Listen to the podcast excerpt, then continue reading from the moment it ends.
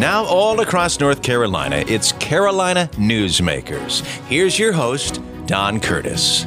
Well, welcome back to Carolina Newsmakers. John Hood is with us again this week. John is a frequent guest on our program. He's the president of the John William Pope Foundation and uh, has, uh, as I said, has been on our program for years and author of eight books. And we'll talk about some of those later on. But right now, John, let's just jump right into the topic. We're not that far away from a primary election, and yet uh, I don't hear a lot, see a lot uh, about it. What, what, what's your impression of what's going on with that United States Senate race here in North Carolina that's so important? It's very competitive. Uh, on the Democratic side, not so much because uh, Beasley, who was the uh, the Chief Justice of the North Carolina Supreme Court, she, she's going to be the Democratic nominee, of course. But this is a Democratic, I'm sorry, a Republican trending election cycle in 2022, which means the Republican primary uh, may very well determine who the next U.S. Senator is. And we've got a, a competitive contest. Ted Budd, uh, the current member of Congress from the Triad area, Mark Walt- Walker, the former member of Congress, uh, also from the Triad area, and of course, former Governor Pat McCrory are the leading candidates. Budd and McCrory are within a few percentage points of each other. McCrory had been ahead for uh, the early stages of the race, but that was until Ted Budd and more importantly, the super PACs and entities that are supporting Budd came in with a massive ad buy, much of it attacking McCrory. So now Budd is in the lead by a few points, uh, but it, it is certainly not over. Uh, I think the McCrory campaign and supporters of McCrory will probably be running ads soon we we only have a few weeks left uh, until the primary, and so uh, it it looks like those are the only two candidates that have a chance of winning. And right now, it looks like one of them will probably win outright. Uh, in other words, they will get more than 30% of the vote. That's all you need to do now in North Carolina to avoid a primary runoff is simply get 30% plus one vote uh, and be the top vote getter, and you're the nominee. So I think right now the most likely scenario is no runoff. Uh, just because Where while there are multiple candidates, I think both of them will, will. I think both McCrory and Budd will do will do quite well, and then one of them will get over thirty. Maybe both of them get over thirty. Where did that 30% number come from? I, I thought that was a little low for not having a runoff. I thought it should have been 40%. But anyway, that's just me. It was forty percent for a while. Originally, you may recall when the, when the runoff primary law was instituted, it was fifty percent of the vote required. Yeah. This was clearly an attempt to suppress black candidates to keep them from being able to get nominations, particularly in the Democratic Party. So th- this was clearly an, an instance of Jim Crow era legislation. It was repealed, and the primary cutoff was moved down to 40%. Uh, but just in the last few years, the legislature has moved it down to 30%, essentially arguing that runoffs don't accomplish anything. Uh, that when you have a runoff, I mean, of course, it settles who the candidate is going to be, but runoff turnouts are so tiny in comparison to regular primaries that to have a runoff is to let a relatively small percentage of the population uh, pick the outcome between two uh, finalists. And the argument is, why not just let that happen in the first primary? But their countervailing argument is Ted Budd or Pat McCrory could be nominated on the Republican side for U.S. Senate with just over 30% of the vote, which seems weird to people. John, do you, uh, has there ever been a situation where you had three pretty viable candidates uh, running uh, like this, where all three of them, you know, are in the ballpark? Yes, uh, we've had primaries like that, including for U.S. Senate before. Um, I'm thinking of the race that, uh, let's see, this would have been in '92 when uh, Faircloth was was running for uh, for the U.S. Senate. Uh, there were multiple candidates. 1986, there were multiple candidates. I mean, there have been obviously gubernatorial campaigns. We've had a number of them. The, the classic example would be 1984, where the Democratic side had arguably six serious candidates for governor. Um, uh, and so, so we've had that.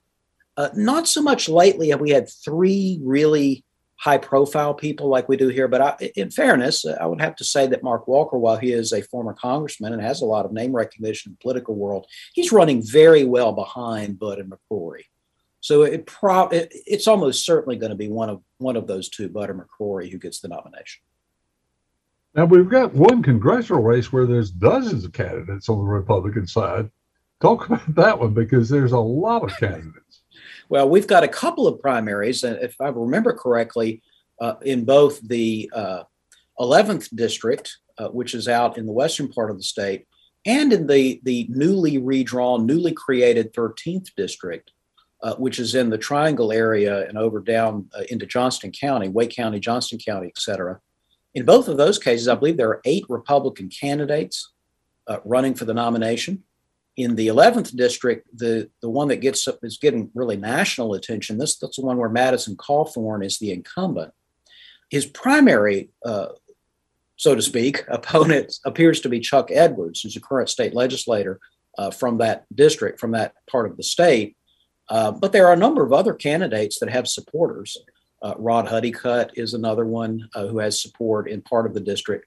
Uh, but I think it's going to come down to Cawthorn and Chuck Edwards, unless I miss my guess. And right now, Cawthorn is surely in the lead because he's the incumbent and well known. But he's well known in part because of a series of mistakes, outrageous statements, violations of traffic laws, violations of other laws. He's he's gotten got his actions and his mouth have gotten him into a lot of trouble. Uh, he is still, however, a familiar name. And with that primary cutoff at 30% plus one vote, uh, and with eight candidates, uh, it is conceivable that the various Republican uh, voters who, I'm sorry, the various Republican candidates who want to replace Madison Cawthorn will split up the anti Cawthorn vote, and there'll be enough vote for Cawthorn to be renominated. That's certainly a possibility. The other crowded primary I think I'm thinking of is that 13th district, uh, as I mentioned earlier, which is Wake County and Johnston County and some and, and, and related areas. Um, in that case, while there are eight candidates in that in that race, I, am right now focused on th- four. Uh, one of them is Kelly Daughtry. Uh, she's on TV and radio now with advertising. Uh, she is a she's not run for office before, but her father Leo Daughtry was a longtime state legislator from the area, from Johnston County. Renee Ellmers, who is a former member of Congress, is also in that race and has a lot of name recognition. Bo Hines, uh, who is does not have any political experience but has been endorsed by Donald Trump uh, and others, uh, is also in that race, though he doesn't live in anywhere near the district, which has become a political problem for him. And then DeVan Barbour, who uh, I don't think has run for office, but his father uh, had been a longtime office holder in Johnston. So I think those may be the main players in that race, but there are others uh, as well that are running, that are running, that are sending out mailers. I, have talked to people about that race, uh, asking them what to expect, and they don't know. Uh, other than they think Kelly Daughtry is, is a strong is a strong possibility, but maybe Bo Hines, maybe DeVan Barbour, maybe one of these others will will rise to the top. Well, it's going to be interesting. So, how do you think the 11th district will end up? Uh, do you think that uh, Cawthorn will uh, pull 30% and have enough to uh, find his way back on the ballot? Well, I think if the election were held right now, he would still be over 30%. However, I think his his support is declining by the week. And so if this primary was out into the summer, I think the, tra- the trajectory would be bad for him because he really is just losing support right and left that, that I've understood. However, he started with very high name recognition. And so even a falling. A falling number for an incumbent could end up being over 30%, which is all he needs to be renominated. We'll just have to see. Chuck Edwards has uh, gotten a lot of endorsements from prominent Republicans in North Carolina and elsewhere, has raised and spent a lot of money. He certainly is a viable candidate, and perhaps he'll pull it off. Any other surprises that you've seen so far in the uh, 14 congressional races that will be occurring across the state? Yeah, we've talked about Republican primaries, but it's important to focus on at least one Democratic primary for Congress. That would be the fourth district. That's where uh, David Price, the longtime member of Congress from the Chapel Hill, Durham, sometimes Raleigh area, is retiring. And there are a number of candidates, I think maybe eight. That's the magic number right now. Uh, there are that many candidates in the Democratic primary to succeed him. That is a strongly Democratic district, so the primary is probably the election. And there are at least three candidates uh, that are heavily contesting that primary in the fourth district of North Carolina. One of them is Clay Aiken, very well known national celebrity from American Idol and The Apprentice, starring Donald Trump, ironically. Uh, so Clay Aiken is a significant uh, player simply because he has a lot, a lot of fame um, and people know him and he's raised some money. uh, but also also Senator Valerie Foushee, who is from Durham, uh, is a well-known state legislator, uh, gotten a lot of endorsements in the area in the region. A lot of members or former members of Congress have endorsed her. She's very strong.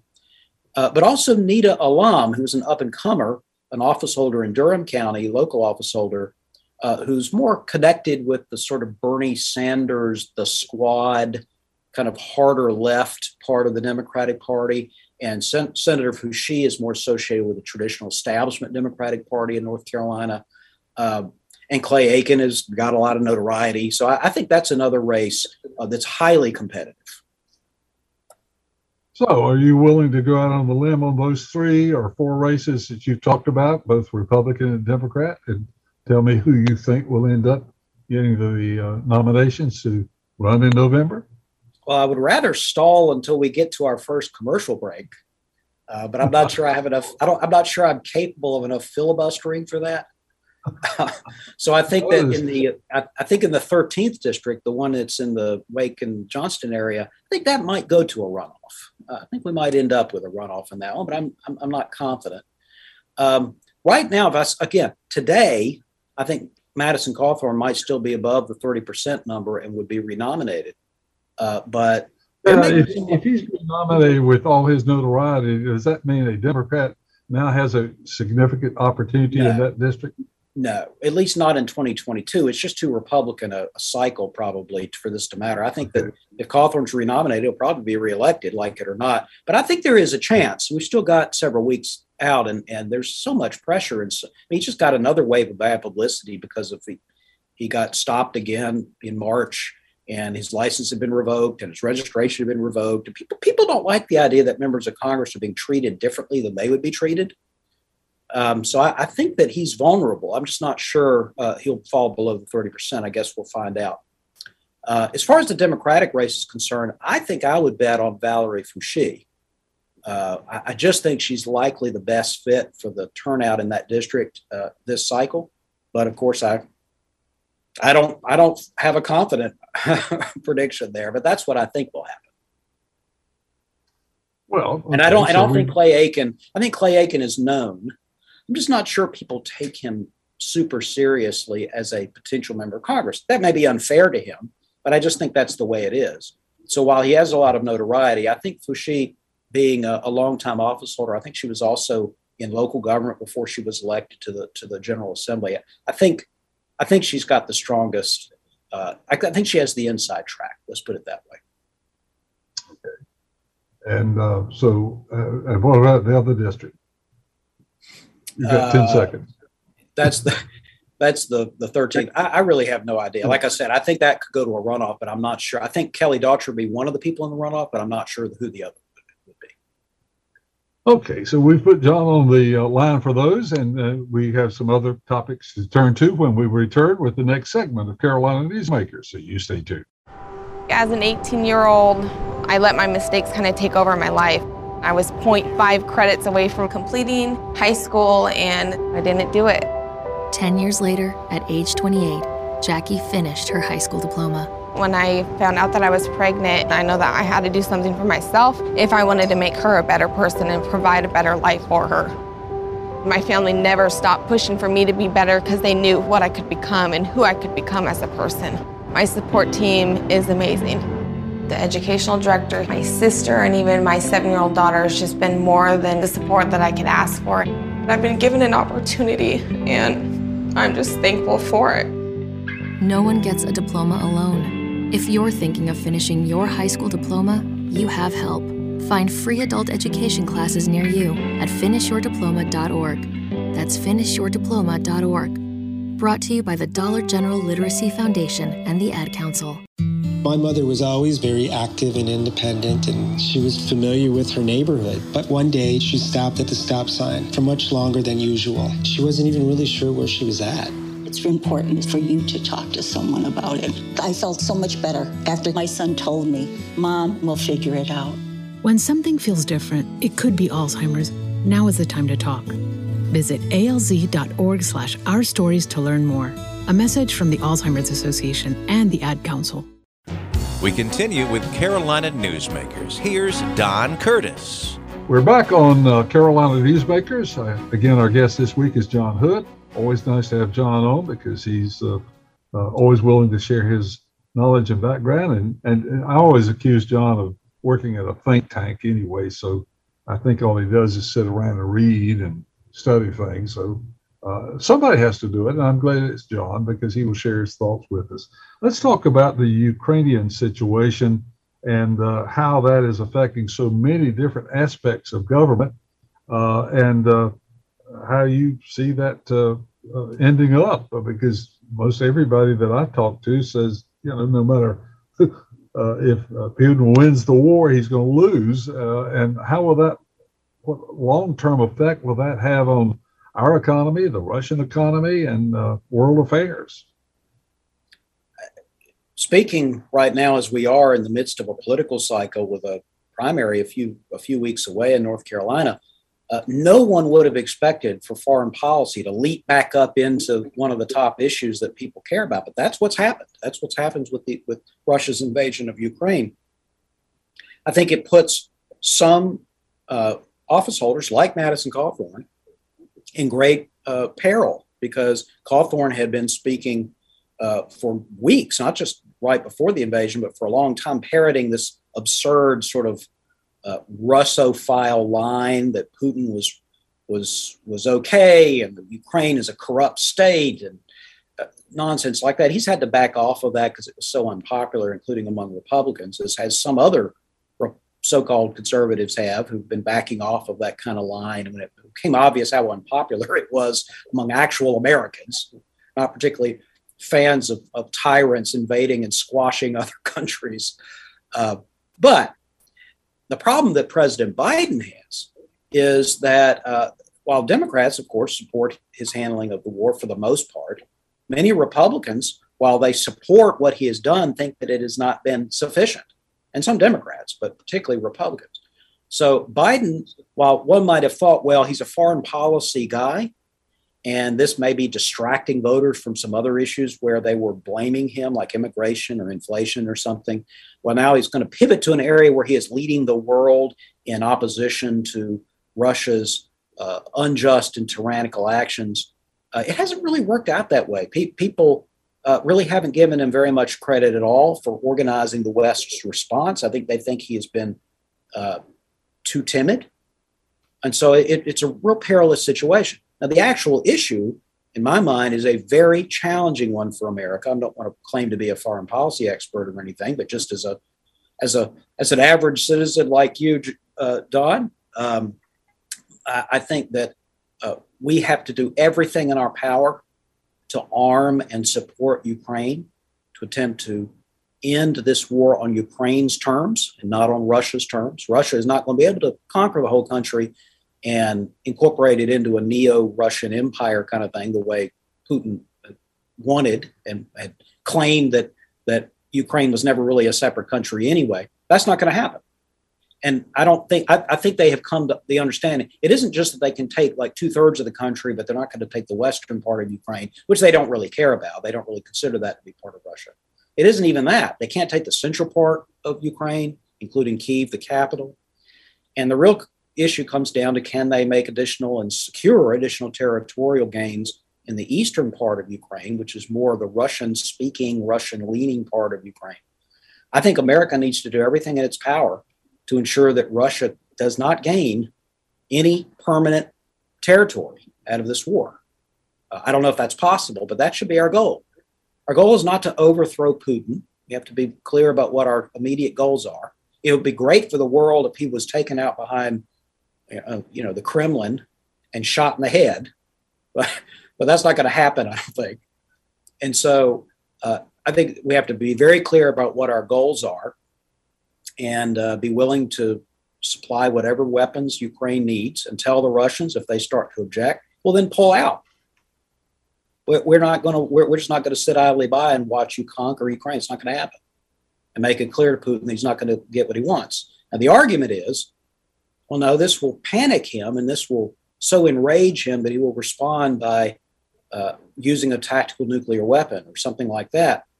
I, I, assume that we have already done this and our allies have already done this, but we should tell Putin very clearly uh, we are not going to invade Russia. We're not going to start strafing your cities or shoot missiles at you.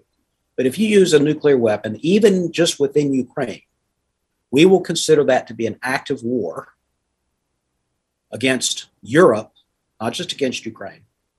All of your uh, pipelines, all of your everything that comes out of Russia will be destroyed. We won't go into your territory, but anything that exits your territory will be destroyed. You will be blockaded.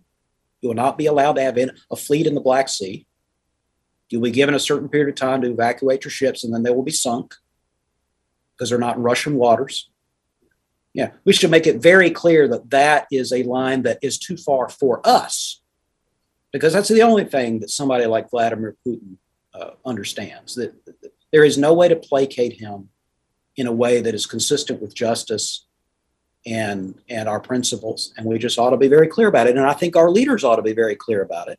That doesn't mean that we should go willy-nilly talking about taking him out as biden did. I think that's a mistake for a president to say something like that. Of course we all agree that would be great. Well probably putin does it but everybody else does.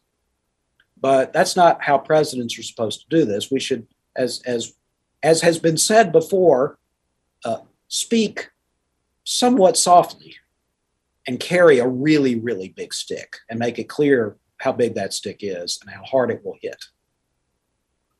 You know, something I did uh, last week, I was kind of curious about the various populations of the countries of the world. And I, I was a little surprised to see uh, where Russian population stood in the rank. Uh, you know, I, am going from memory now, but the Russian population is only 5 million people more than Mexico. I mean, it's not a hugely pop, uh, populous country. Um, I, I, was surprised at that. I, I, didn't realize that Mexico was nearly the same size in population as Russia. Well, of course, the Soviet Union had a much larger population, but that's because oh, it yes. included Ukraine, it included Belarus, it included Kazakhstan, it included all the stans, it included uh, the Georgia and Armenia, uh, Azerbaijan. Yeah. It included the Baltic states. So there, there was a lot of additional population that was included, but they, these aren't Russians. Yeah, and I think contrary to uh, Putin's uh, what, propaganda. Yeah, and I think that's what Putin is uh, recognizing that he doesn't have the effect. The other country that I was surprised at, uh, and I'm wondering what your thoughts are on where they're going to end up, because India is just you know within a hair of overtaking China in, in population. Um, where, do you think our relationship with India will end up compared to our relationship with, say, China? Our relationship with India is really one of the trickiest parts of the Ukraine conflict because India, while it had been coming closer to the US for years because of some common interests, common interests in checking China. Remember, India and China have actually exchanged gunfire recently along their border. Um, no and uh, the common interest in Afghanistan. And so, so there was a lot of talk about cooperation between India, Australia, New Zealand, Japan, the US, and Pacific. And unfortunately, India has not really backed up America and the West in Ukraine. I think that it's a complex story. Some of it has to do with the fact that India is reliant on Russian weaponry, Russian resupply. Uh, they have real security concerns against China and against China's partner, which is Pakistan. And so they have some difficulty there. But also, and it, this goes back to the politics and to the president, Biden's uh, unsanctimonious and foolish retreat from Afghanistan had many bad consequences. One of them was to dismay India and Saudi Arabia, by the way, uh, because uh, India certainly didn't want the Taliban and the Pakistani intelligence services that run the Taliban as a, as a cat's paw. They didn't want them back in control of Afghanistan. And they saw America's resolve weak, weaken, and disappear. And they started to wonder if America could be trusted. As many Afghans still to this day wonder why they ever trusted Americans. And so India is uh, India is in, in play at the moment, unfortunately, as is Saudi Arabia who's also gotten a little closer to Russia and Israel because they need security help and security guarantees against their primary enemy, which is Iran. And when America fled Afghanistan, uh, that was another thing. That uh, another consequence was to to make our relationship with the Saudis complex. And you notice the Saudis have not been backing us up on Ukraine either. So all of these things are interrelated, and I think that there are lots. There's a lot of blame to go around, but part some of these are fruits of the poison tree of one of the most colossal blunders of foreign policy in my lifetime, which was America's retreat from Afghanistan when there was absolutely no reason to do so. Why? Uh, wonder why and who was advising Biden to do that? Where where did that support come from? Well, it was bipartisan. Remember, Trump, President Trump, wanted to do the same thing. He got talked out of it two or three different times by generals, people that he at least f- figured he should listen to. He tried to do it at the end of 2020 after the election and was talked out of it. So this is unfortunately not just the Biden policy. There were both Trump and Biden advisors strongly arguing that we've been in the Afghanistan long enough. We, we, we need to leave and it's too costly. The American public will love you if you both presidents were told that the American public wants out of Afghanistan, which was true, of course. We always want to end our military conflicts and bring our troops home. Who doesn't?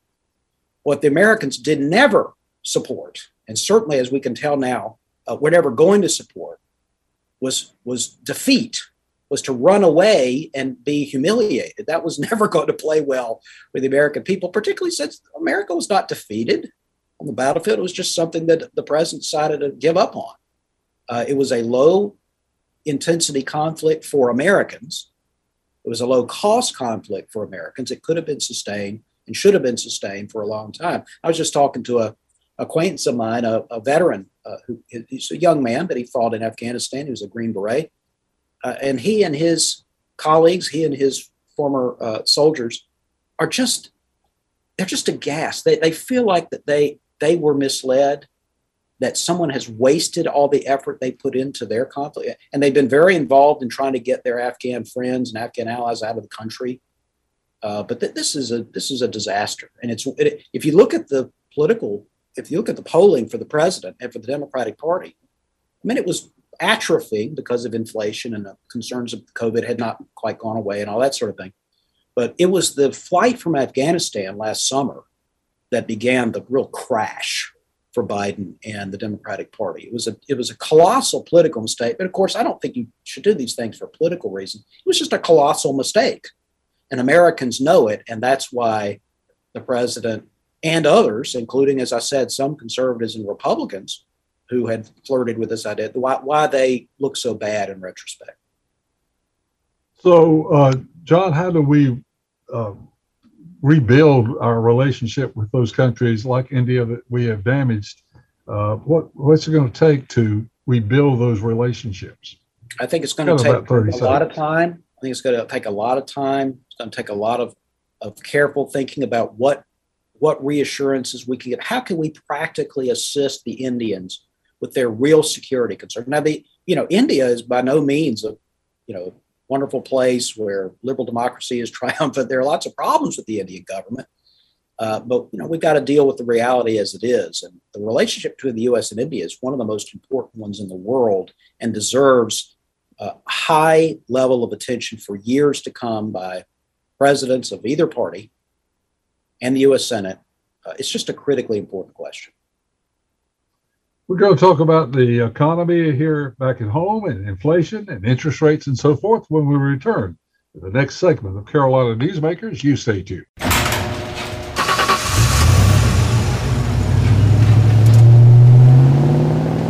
I spend a lot of time in the garage, but even more time in the rain, sleet, and mud. In 95, I helped tow your moving trailer in 05, I helped you get out of a ditch.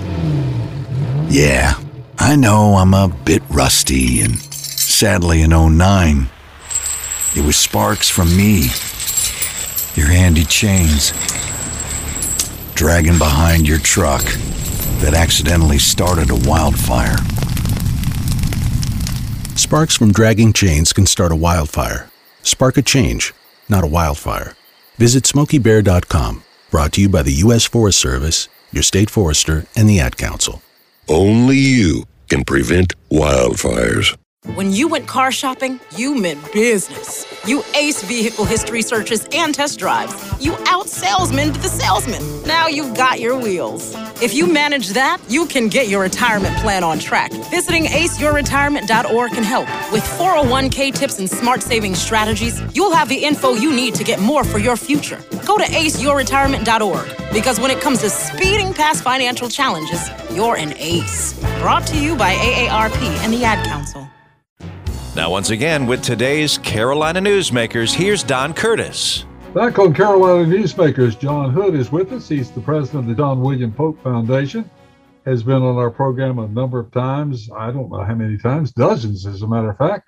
And we always enjoy John's view on what's happening. And right now, John, I want to turn to talking about uh, our uh, economy here at home. Uh, the, the uh, ugly word of inflation has been mentioned dozens of times recently in the news, and inflation is one of the the hardest uh, of the economic situations to control. We've got that. That means interest rates are probably going up, and it's all happening in an election year. So, uh, what's your take on the economy, inflation, and how it's going to affect the uh, fall elections? The rampant inflation that we're experiencing now is essentially the revenge of the nerds because uh, for so long, nerds, and I include myself in that description, kept saying, you know, we can't just spend recklessly, have the federal government spend however much money we want to spend and not cover it with taxes because we're just going to borrow the money. We can't do that forever. We can't just borrow money forever because it's going to ultimately result in inflation. And we were wrong until we were right, which is the way predictions work um, inflation is really simply too much money chasing too few goods and services. Now, there's lots of potential causes then. You know, arguably the most important is that first part uh, too much money. It's about the money supply. If you are keeping interest rates artificially low, in other words, monetizing federal spending, turning it into, into debt, uh, leaning on the accelerator in that sense, then eventually you're going to end up with inflation, is the argument, because there'll be too much money chasing uh, production, even when it's a normal production year. When goods and services are being produced at a reasonable level, it's just too much money. The, the economy has been inflated by too much money. I think that's true. But I also think that there is a constriction on the other side, which is supply. Inflation is too much money chasing too few goods and services. The problem is we're having trouble producing adequate goods and services that people want. Uh, that's partly a, a short term consequence of supply chain problems and COVID related aftermath, as the president correctly observes. That's part of the problem. Some of the problem is longer term labor market uh, deficiencies. We have people staying out of the labor market who are in the prime working age of life and uh, that was already going down before COVID. And it, we have certainly not recovered back from COVID the, the share of our labor force, potential labor force that's actually working or looking for a job. So we have, and you, you can tell if you go to a restaurant or you go to a store. My wife and I went to a restaurant last night, and as we did so, this restaurant fortunately had enough help and we were served pretty quickly. But next door was a furniture store.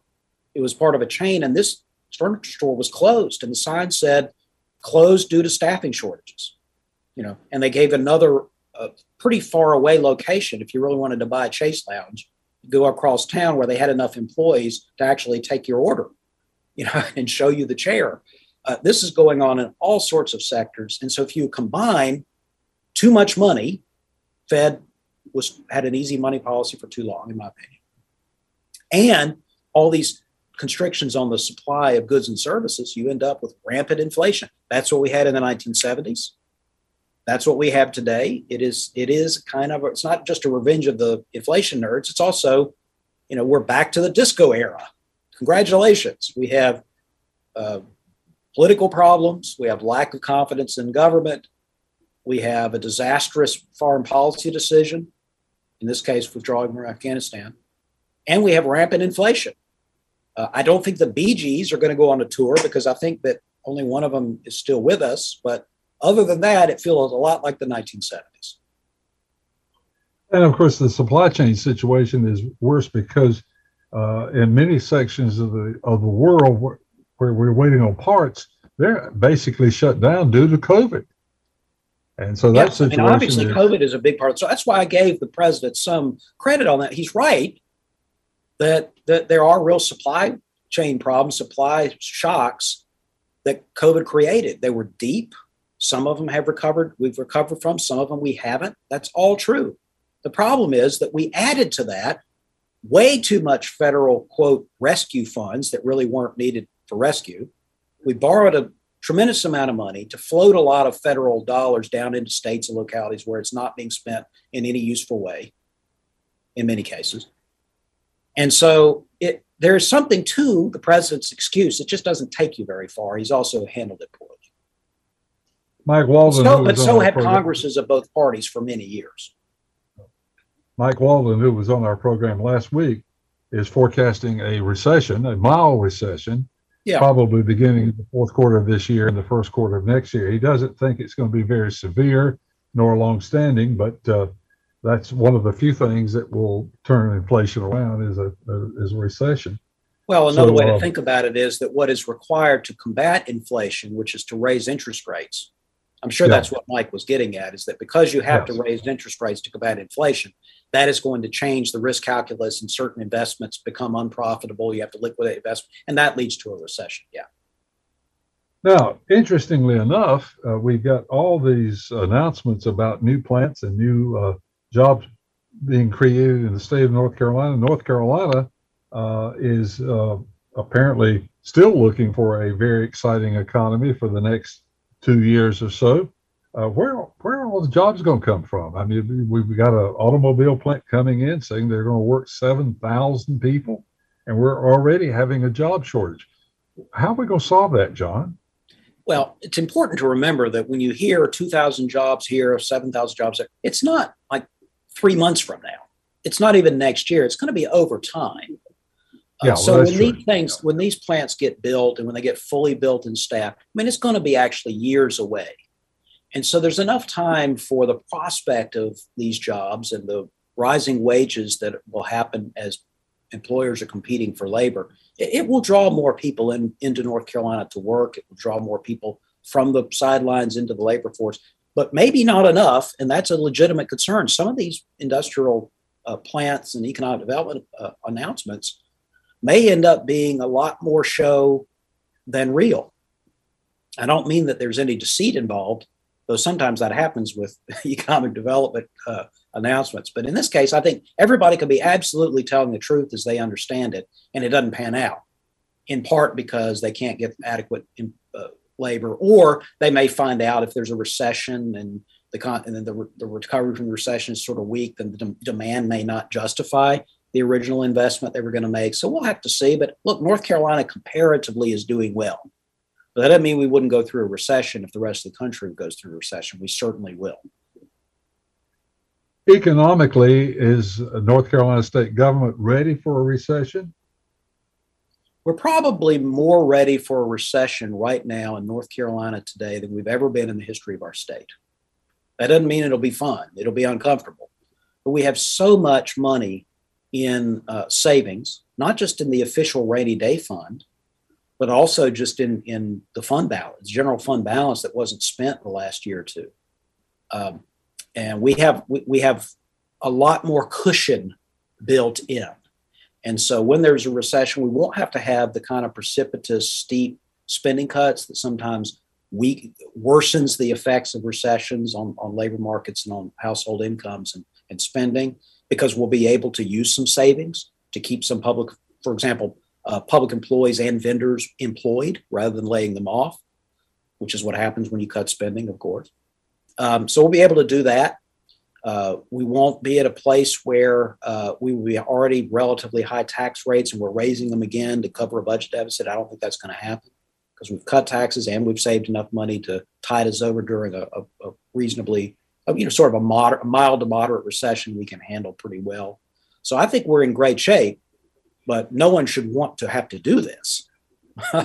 but uh, we have gone, as you may well remember, Don, uh, in previous cycles, going back into the 80s, we've had recessions, and North Carolina's state government was woefully un- underprepared and had very little money saved and had to do things like raise taxes and drastically cut spending in the middle of a recession. And that was that was uh, unwise. It was it, that's what needed to be done at that time, but we shouldn't have gotten there in the first place. There should have been more careful discipline on spending when times were good.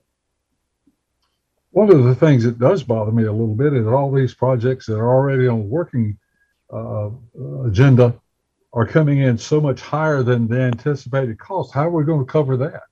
Well, it is a problem because construction delays caused by a variety of things access to supplies, access to labor, uh, have pushed projects out. It's increased the cost of projects. This is happening in the public and private sectors.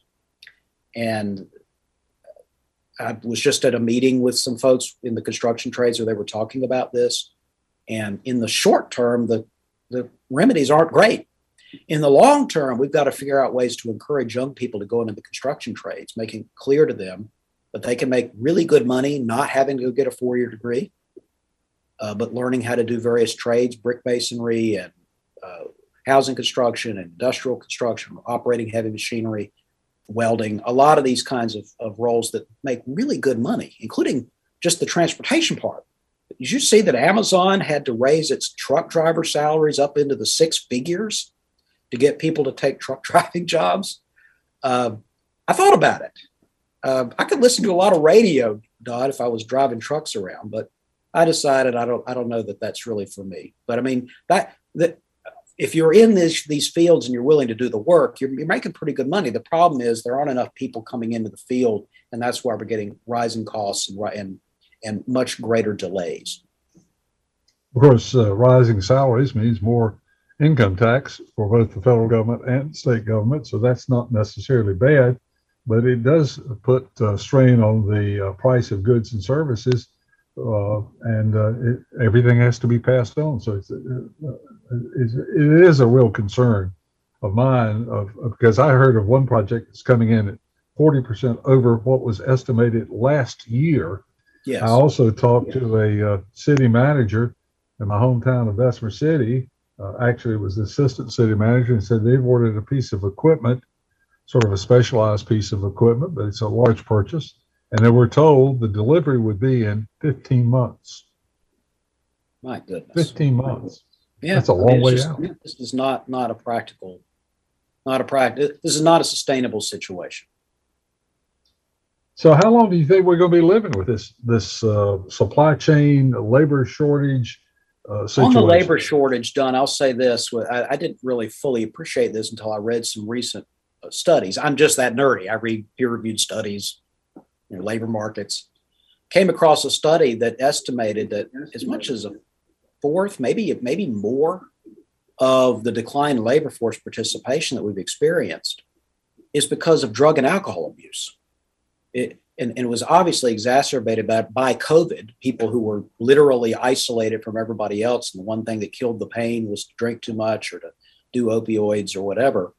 Um, even though times are better, even though the labor market is tightened so much that you can make really good money.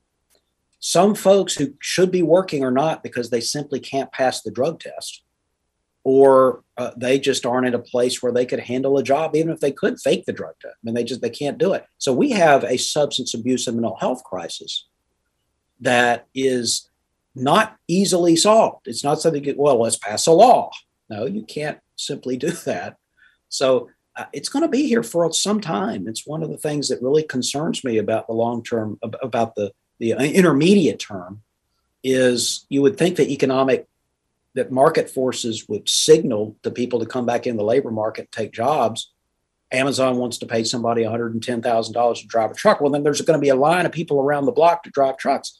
Maybe, but some of the people who should be driving trucks uh, have drug and alcohol abuse that is so substantial that they are not, we wouldn't want them behind the wheel. And it's not a minor problem, it's a major problem. Our guest is John Hood. We have one final segment coming up on Carolina Newsmakers. And I want to talk about the media, bias, and apathy when we return with the final segment of Carolina Newsmakers. You stay tuned. One in three adults in America have prediabetes, but most don't know it. To let people know it can be reversed before it becomes type 2 diabetes, professional basketball player Julius Randle is doing everything in reverse. I'm only dunking with reverse windmills. I drove the whole way to practice in reverse. I don't recommend it. This move's called the reverse shuffle. I do recommend it. And it took me months to learn how to speak in reverse, like this. Years 10 almost for diabetes type 2 with living Ben has mom my. In other words, my mom has been living with type 2 diabetes for almost 10 years. So together, we want to say to the 84 million Americans at risk, exercise and healthy eating can help reverse prediabetes. Start by taking a simple one-minute risk test at doihaveprediabetes.org. Brought to you by the Ad Council and its prediabetes awareness partners. Bet he can't say that in reverse. Hey, hon, what you doing with your phone? Taking pictures? No, I'm asking it questions. Like what?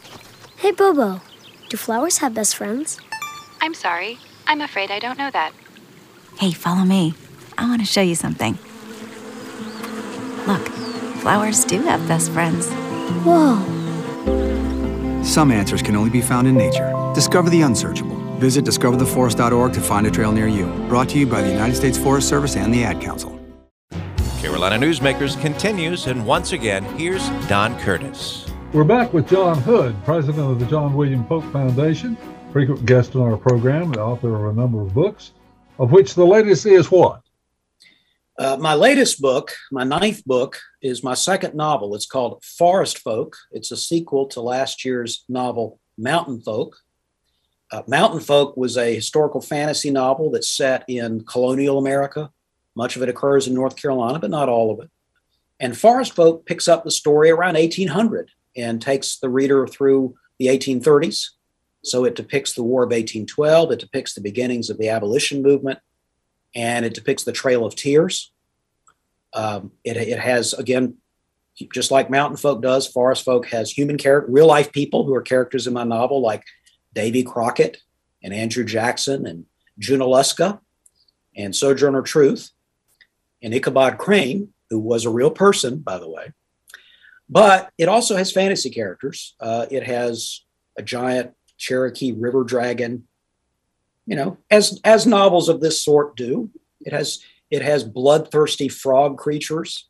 It has a giant leech that will suck your blood, you know, that kind of thing. So on that cheery note, I'm very excited to tell you that I have my second novel, Forest Folk, out. Well, as some of your other books, uh, including Jim Martin and the Rise of the North Carolina Republicans, uh, which you published in 2015, you all said that, that those were all uh, nonfiction. But see, I'm wondering if there wasn't a little fiction in some of those too. But I'm, that's just I'm just kidding. Well, there were some blood-sucking parasites, even in the Jim Martin book. I mean, because I was writing about members of Congress. Oh, but, okay. but technically, they're not dragons. You know, Okay. giant monsters Okay. that, that we know of. John, I uh, did want to talk to you about uh, the media and how we're getting our news and information. We've talked about this several times before, but it's getting to be of increasing concern to me of how people are are basically watching the media that they agree with to begin with, and not necessarily getting the holistic look at an issue. And of course, that creates bias. And then the other concern I've got is what I'm seeing is an increasing amount of, uh, I guess, would be best described as just apathy. What are you seeing these days? I'm seeing both of those things, and the latter is somewhat reducing the former. And let me let me explain what I mean by that. Uh, this is somewhat due to the fact that we had such a high-profile presidential election in 2020, and then we had COVID, and we had all these exciting events, and so things like ratings for the major cable news channels were really high, and they're not anymore. They've fallen. Uh, there was somewhat of a recovery for for Ukraine war coverage, but I think that in the long term, the sort of shouting match television that dominated uh, the the news coverage for the politically engaged uh, is declining. I think people have gotten tired of that. Now, some of them are becoming apathetic. They're saying, "Well, I don't. No one ever. Nothing ever seems to get any better. Politicians promise and it never happens. It's kind of entertaining, and then the, the show gets kind of old, and I don't want to watch the fourth season of the Donald Trump show or the Joe Biden show or whatever it is. Uh, so there is some apathy. I also, though, think some people are, in fact, turning more towards state and local affairs. We're seeing that in a number of places around the country where people are really engaged in local issues. So, what's being taught in our schools? Uh, how come it costs so much to build housing? No one can seem to find an affordable house. Why is there traffic all the time? So there's a little bit focus turning back towards state and local affairs, which I really like, and less of a focus on Congress, which I really like. um, but I, what I don't like is the extent to which people are just checking out. Now, some of it's because in the aftermath of COVID, which was a horrible experience, people are trying to enjoy life for a while, and I don't blame them. Uh, they don't like the gas prices, they don't like inflation, they're worried about these things but they're also trying to sort of take the trips they didn't take and do the things with their kids they didn't get a chance to do. So there's a lot of focus internal on households and families and communities. And I don't think we should be greatly unnerved by that, even if it means they're not focused on congressional primaries as much as they might have been in the past. Uh, that, that does not greatly concern me. What concerns me is that when we get to the general election, uh, will, in fact, folks who are dis- disaffected with politics as it's currently practiced, who really want members of Congress or members of the legislature, Democrats and Republicans, to find a more constructive way to argue with each other. If those voters just tune out and stay home, then we're not going to get anything better. So I, I, hope that even if they're not so fixated on politics, that they're not, you know, may not be watching their eight o'clock at night cable news shows anymore, which is perfectly fine with me because that was mostly a waste of time.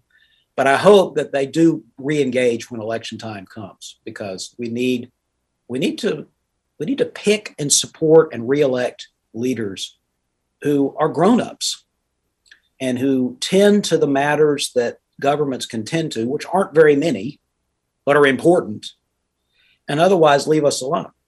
That's at least my take on things. John, we our company is doing a good bit of research right now. One of the things we're finding out is that uh, as far as news coverage, people are not so interested in the event. For example, let's say Congress passes a new law on taxes. They really don't care what the vote was. They don't really care about uh, who supported it, who didn't support it. Uh, they don't care much about the dialogue. What they want to know is, okay, how does this affect me? That's what we're finding out uh, that there doesn't seem to be uh, any uh, apathy with regard to personal needs. People want to know whatever is happening, how does it affect me, whether it's in health, uh, pocketbook issues, or government issues. Would you agree with that?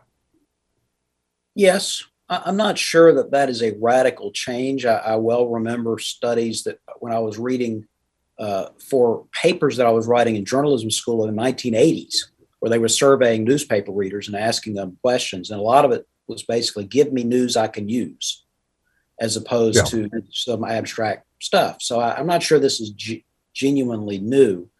I do think that the worldwide wrestling match version of politics that has become so uh, dominant in some media channels it turns a, regular people off. It turns some people on, of course, but they're a pretty small segment of the population who really want to consume that sort of screaming match, wrestling match stuff all the time. Most people really aren't interested in that. They're sort of intrigued as they drive by the traffic accident, but then they're ready to get on down the road to, to the house. They don't want to spend all day, you know, looking at the traffic accident. And so I think news organizations, radio, TV, all everybody's involved in media in order to sustain and engage people need to be thinking about this. What what does a person in my neighborhood care about this story I'm putting together? Because if they don't care about it, they're probably not going to listen to it. Um, and just because I care about it doesn't mean my audience cares about it. And I, I've been writing a syndicated column in North Carolina uh, for several dozen newspapers. I've been writing it since 1986 and I constantly have to fight my own tendencies. I will want to write about something that interests me. And you really, uh, as a writer, you have to be interested in your subject or your, your copy is going to be boring. But if I'm just, I mean, if I was writing, you know, column after column about the origins of, you know, epic fantasy or, you know, the how, how wonderful it was when there were radio dramas that depicted you know various slices of life in the 1940s. I mean, I, am very interested in that, but I don't think that's what my readers want to read about. And so I've really got to think about what do readers want to know. In the case of inflation, do they want to read a or hear an elaborate discussion of different schools of thought about monetary policy? Probably not. But it may be helpful to talk about inflation in terms of too much money chasing too few goods. So maybe what we need to do is have less money floating around, and we need to make it easier to, to make goods and services. Now, I think that is putting inflation in, a, in the, the, the causes of inflation, the possible remedies to inflation in terms that people can can really dig their teeth into. John, as you look at, uh, we've got about two and a half minutes left in this program. If you're looking ahead now for the next uh, month, of course, the primary election will be in the news. The Ukrainian situation will be in the news, but uh, I, am afraid if it's extended, that people to begin getting bored with that. But what else should we be watching for that will have an effect on uh, uh, the elections in the fall? What are the big headlines that you see uh, that we should be watching and listening for and uh, seeing what we can do about learning about during the next two to three months? I think you put your finger on the two issues that will still be at the top, which is inflation and concerns about the economic future. And I do think the war in Ukraine and, and the broader foreign policy challenges that America faces will be number two. But I also think people are concerned about education, the quality of education, what's being taught in classrooms. That is still a very, very high profile issue for lots of voters. And I also think immigration is an issue that lots of people care about. Healthcare is a perennial. People do care about that issue. I, I don't feel right now that it is uh, acute. People uh, are looking at the healthcare issues as as acute as they see inflation, which is not typically in their mind like medical services, but things like gasoline prices and and food prices and things like that. I think it's inflation. I think it's Ukraine and America standing in the world. I think it's in, in immigration. I think it's education. I think those are the key ones. And if you look at what what voters are or what uh, candidates are advertising, those are the issues they're advertising if they're interested in the fall elections. Well, the supply chain and the, uh, as you said, the issues that that uh, are side effects of what that's causing, uh, and uh, you can see it when you go to the get go to the pump to fill up your car, when you go to the grocery store to buy milk. I mean, these are things that are very much directly in people's lives every day. It's not theoretical, yeah. it's very practical. It's directly affecting them and they know it. Yeah.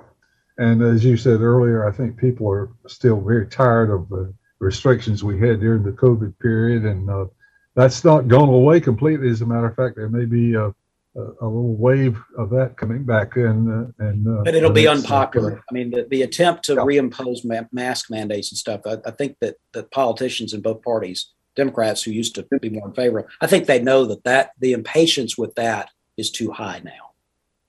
Uh, yeah. So they're probably not going to come back in with heavy lockdowns. Yeah. Well, interesting. And John, thank you so much for sharing with us. I don't have a, quite enough time. You've got time for your word of the day before we leave. You usually leave me with a word that I have no idea in the world what it means. So I know that's uh, the bottom of, of of the reason you you uh, invite me the decision rule. The what? Desideratum. Okay. Now, what does that mean exactly? Very quickly. It's a criterion. okay. All right. See, I, I have a, a word of the day from John Hood each time. Our program has been produced by Jason Kong. And if you'd like to hear a repeat of this broadcast or share it with a friend, you can do so by going to carolinanewsmakers.com. carolinanewsmakers.com. And uh, there, all of the programs we've had on in the past with John are also archived, so you can go back and listen to some of those. We'll look forward to seeing you again next week on the same group of stations. So until next week, same time, same station. Have a good week, everybody. Carolina Newsmakers is a production of NCN and is heard each week on a network of North Carolina's leading radio stations. To hear a repeat of this broadcast, go to carolinanewsmakers.com. Carolina Newsmakers is produced by Jason Kong. Network engineer is Alan Sherrill. I'm Scott Fitzgerald, inviting you to join us again next week, same time, for Carolina Newsmakers.